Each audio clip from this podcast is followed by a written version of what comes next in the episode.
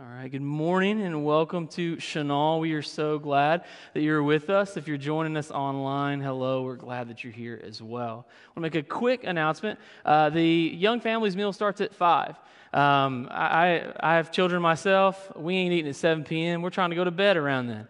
So, uh, 5 to 7 p.m. tonight in the Family Life Center. We would love for you to join us uh, for some pizza, conversation, and obviously letting the kids run around a little bit in the gym. So, we are continuing our supply list sermon with another item that often shows up on school supply list. And this week in my book bag, we are talking about glue.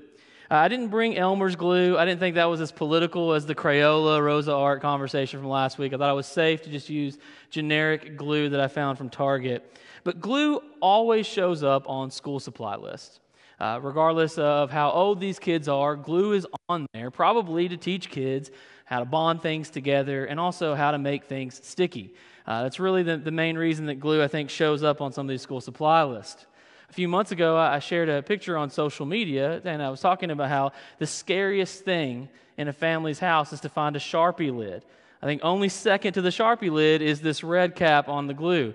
Uh, we found one recently in our house, and we still don't know what's stuck together. So we're looking forward to finding that thing that is now ruined when we figure out what is glued together. But, but I'm starting off with glue because I really want to talk about super glue.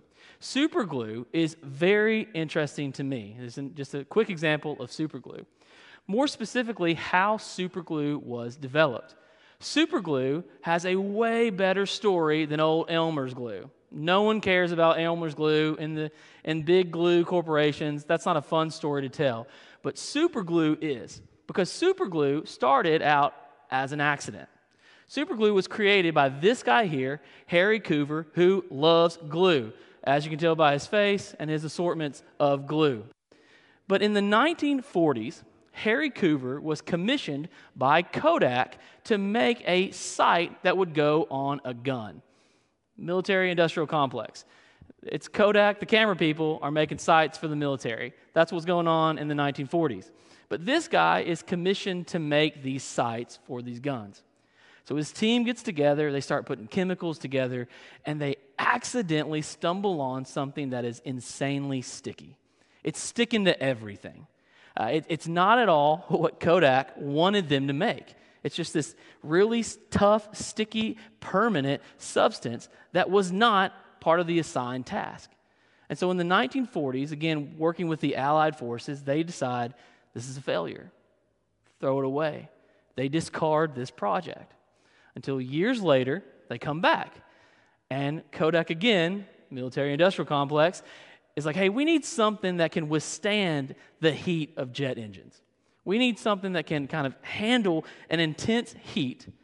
And so they get Harry Coover again. Say, hey, buddy, first project we signed you with didn't work out. What if you take a stab at working with these jet engines? And so they get back in the lab, they start working again, and they get this combination again that sticks to everything. But this time, they realize that this glue is also permanent, but it's also heat resistant. They can handle intense temperatures. Now, the team looks around and says, All right, Harry, we've struck out again. Uh, we no longer can work with Kodak. I assume that's what they said. I wasn't there. But Harry Coover, as you can see, this dude loves glue. He says, Wait a second. I can make money off of this because this stuff sticks to everything. Uh, it's, it's highly durable, it can withstand heat. I'm going to make some money after this. And so that's exactly what Harry Coover does. And Harry Coover, actually, here's another picture of this guy, looks great guy, who has made a lot of money off of super glue. But what Harry Coover decides to do from that point is he sells it to the military. And so in the Vietnam War was the first time that super glue ever showed up on a battlefield being used by field medics they determined that if, you, if someone was, you know, had a wound or whatever, they could take the super glue and quickly bond the wound. There's probably several people in this church that have bonded wounds with super glue. Maybe Dale, I don't know. But my point is that is how super glue became very popular after the Vietnam War. And it came just kind of as an accident. But I use this conversation of glue and super glue to bring up this idea of being bonded together. We see this concept all throughout Scripture. the importance of sticking together through difficult and trying times. And one example that I'd love to start off with is found in 1 Corinthians chapter 12. This whole chapter is based around spiritual gifts. Uh, everyone is excited to have these spiritual gifts, and the excitement has got to a point to where they're arguing the spiritual gifts. And they've actually tried to start saying, My spiritual gift is a little bit better than your spiritual gift.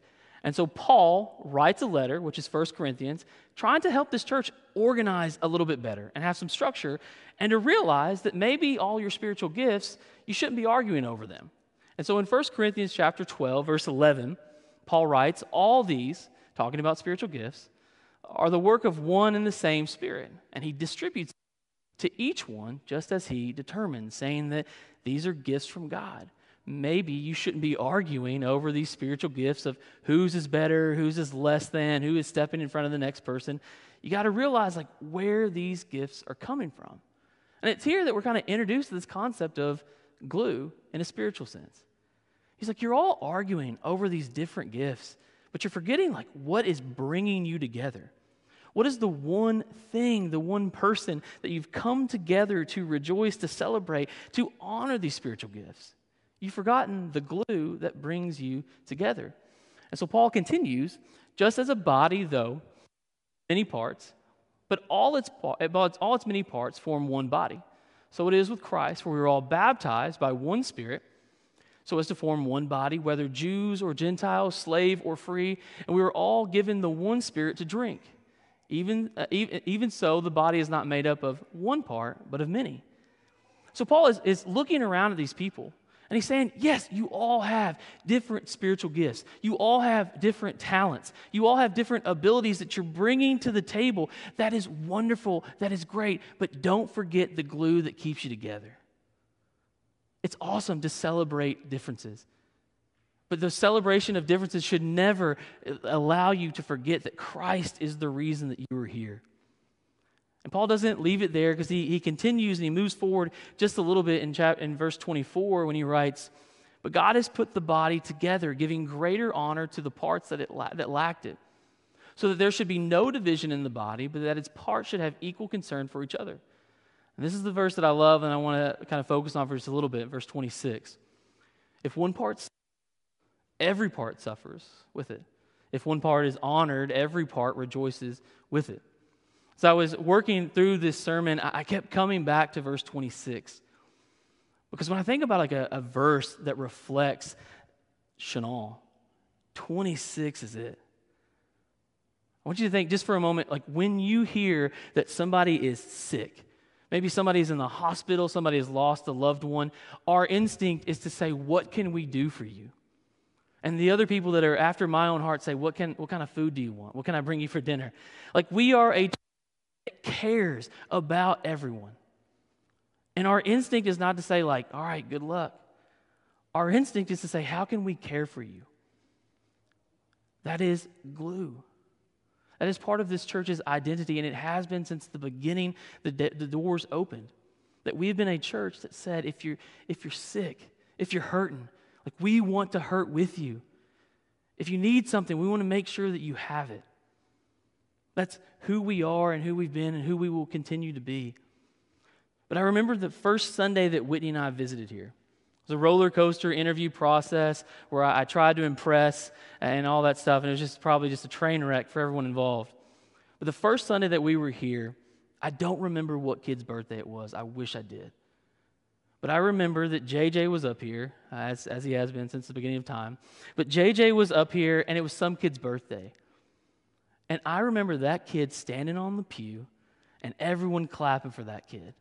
Now, I don't know how many churches that you've gone to, but that's not a church experience that I had seen in my life where a kid stood on the pew. And if you've been here long enough, sometimes adults do too, right?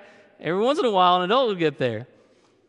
But I remember seeing that in the interview process and thinking, this is a church that when every part rejoices with it.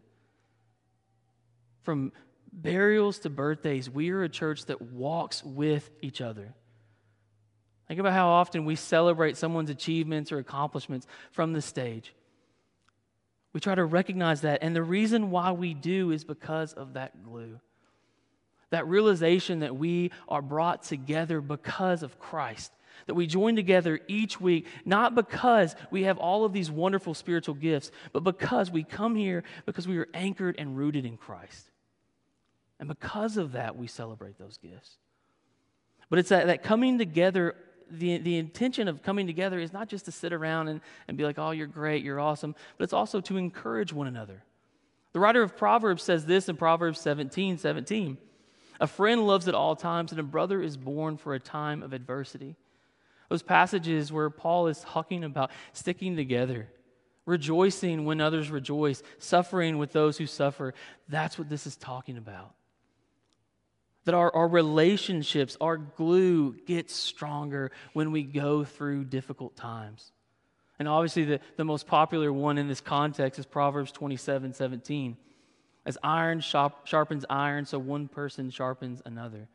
You grow stronger together. That, that glue that starts off as Elmer turns into super glue when we go through difficult and challenging seasons together. It's easy when things are going great. I, I thought one of the, the passages that would really fit here is Acts chapter 2. I love the book of Acts for a lot of different reasons because it's exciting and it moves fast. But it's easy, if you look at Acts chapter 2, to see a church that's glued together because things are going great. In Acts chapter 2, verses 44 through 47, Luke writes, All the believers were together and had everything in common. They sold property and possessions to give to anyone who had need. Every day they continued to meet together in the temple courts. They broke bread in their homes and ate together with glad and sincere hearts. Things are going great. It's super fun. We're having potlucks. We're hanging out together. When they're leaving church that day, nobody's arguing over who's going to Slim's again. It's just everybody is in harmony and we're just having a good time. Verse 47 praising God and enjoying the favor of all people, and the Lord added to their number daily those who are being saved. So we're not just potlucking, we're not just sharing, like, we are baptizing people week after week. The church is growing and it's fun and it's captivating and it's exciting. And when we talk about the concept of glue, glue is really easy in Acts, specifically Acts chapter 2. It's really easy to stay together when things are going great. When nobody's complaining, we're baptizing people left and right. It's really easy to be glued together then. But that's not the history of the church. Acts chapter 2 celebrates this, this exciting time of the church. But if we move forward into church history, we see a church that finds themselves up against the world. If you go to Hebrews, which is one of my favorite books of the Bible, Hebrews talks a lot about persecution. Acts chapter 2, baptizing people left and right, we're sharing everything. It's a good old time. But in Hebrews, it's not great. Depending on when you date the book, it could be one of two different Roman emperors that are persecuting the church. Think about that for a second. Regardless of the date, the church is being persecuted by a Roman emperor. Things are not going great for Christians in Rome when Hebrews was written. Again, either way, they're being persecuted. Might be Nero, might be Claudius, we don't know. But we know that what they were doing to the church when that happened, when they reigned. So in Hebrews chapter 10, the writer of Hebrews says, Let us draw near to God with a sincere heart and full assurance that faith brings, having our hearts sprinkled to cleanse us from a guilty conscience and having our bodies washed with pure water. We do not know who wrote the book of Hebrews, but we do know that they were preaching when they wrote this verse. This is the gospel. This is you're getting baptized, you're being uh, clean from your sins, like you have started a new life. But you have to think about the context too. Because this is a church that's being persecuted. This is a church that is under trial. They are frustrated. They are mad. People are leaving left and right. And so when the writer of Hebrews says this thing, he's saying, remember why you're here in the first place. Do you remember that, that glue that you were so excited about in Acts chapter 2? When things were going great, you were like, kumbaya, this is great, we're having fun. Who's bringing the meat this week? Like you're, the potlucks, this, you love it. But in Hebrews, you've got to start over and say, Do you realize why you're here? You're not here because things are going great. You're here because Christ made you new. So the writer of Hebrews continues with 23 and 24. Let us hold unswervingly to the hope we profess, for, for he who promised is faithful. You know, I don't know if you've ever been in a, a challenging time, a challenging season. But often, if there's a storm in your life, you're, you're looking ahead and you're saying, like, God, give me any type of glimpse that there will be sun on the horizon. God, these storms are difficult, they are challenging, they hurt. That's what these individuals in Hebrews are facing. And so when the writer of Hebrews says, hold on to the hope that you have, for Christ, the glue that you started this journey on, He's faithful. It may be rough right now, but Christ will not abandon you. Christ will not leave you. And let us consider how we may spur one another on toward love and good deeds. I love that too because it's not just about me. It's about those who I'm glued to. I'm not just receiving, I'm giving as well. I'm making sure that other people know that I'm along with them on the journey.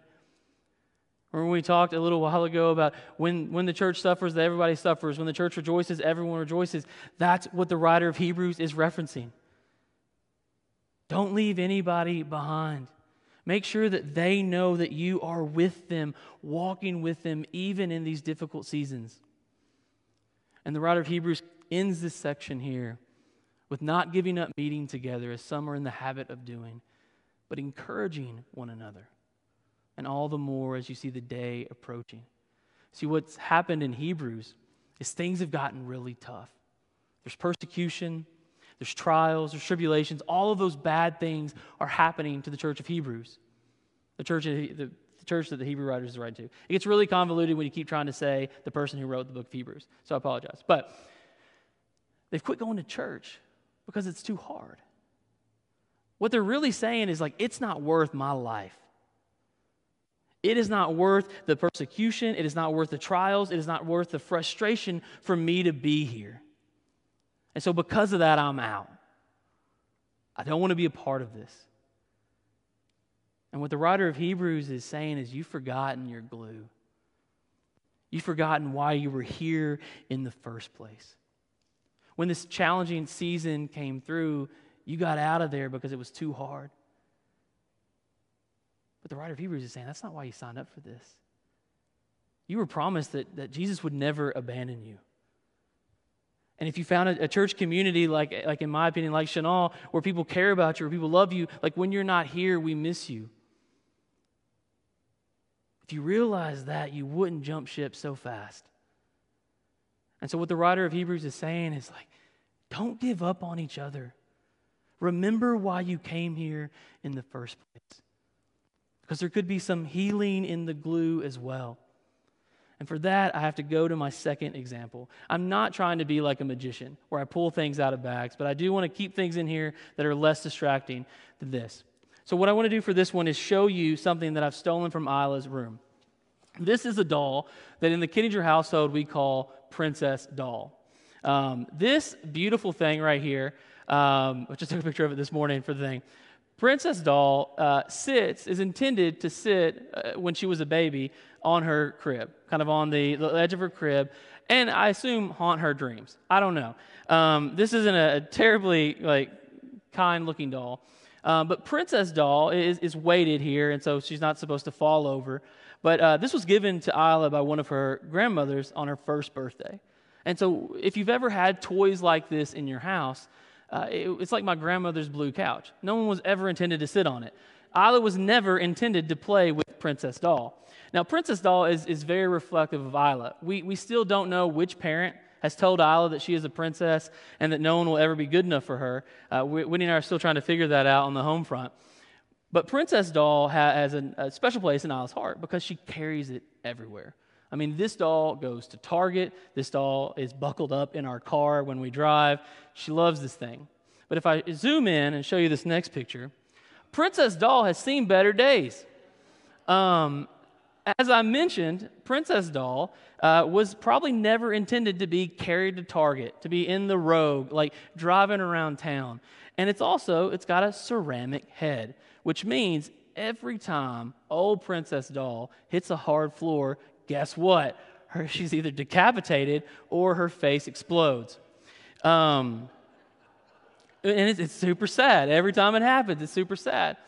And so when this happens to, to old Princess Doll, uh, Isla will come to me and she'll say, uh, Dad, do we have any glue?